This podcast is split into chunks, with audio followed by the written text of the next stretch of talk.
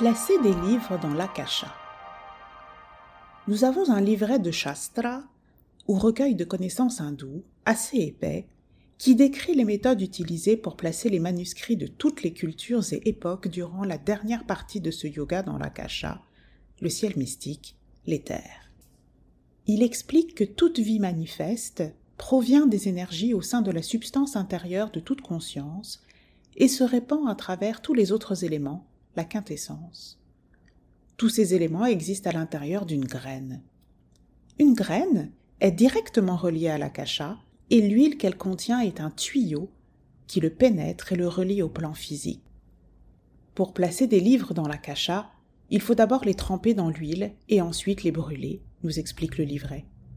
C'est en trempant les livres dans des huiles vivifiantes, puis en les lisant à haute voix pour les imprimer dans la mémoire akashique et en les brûlant pour les mettre dans l'akasha que tous les registres de l'histoire, de la philosophie et des prophéties sont écrits.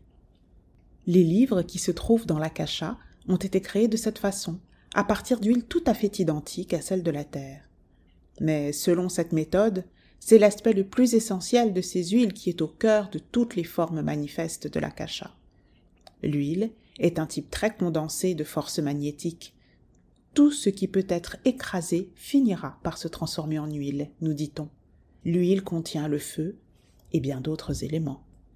Pendant le Treta Yoga, tous ceux qui utilisaient consciemment l'œil unique avaient accès à l'un de ces livres ou à tous ces livres. Plus tard, au cours du Kali Yuga, lorsque ce ne sera pas possible, des livres seront écrits et de nombreuses copies du même livre seront faites pour être lues par ceux qui ont l'usage des deux yeux, de l'un ou de l'autre.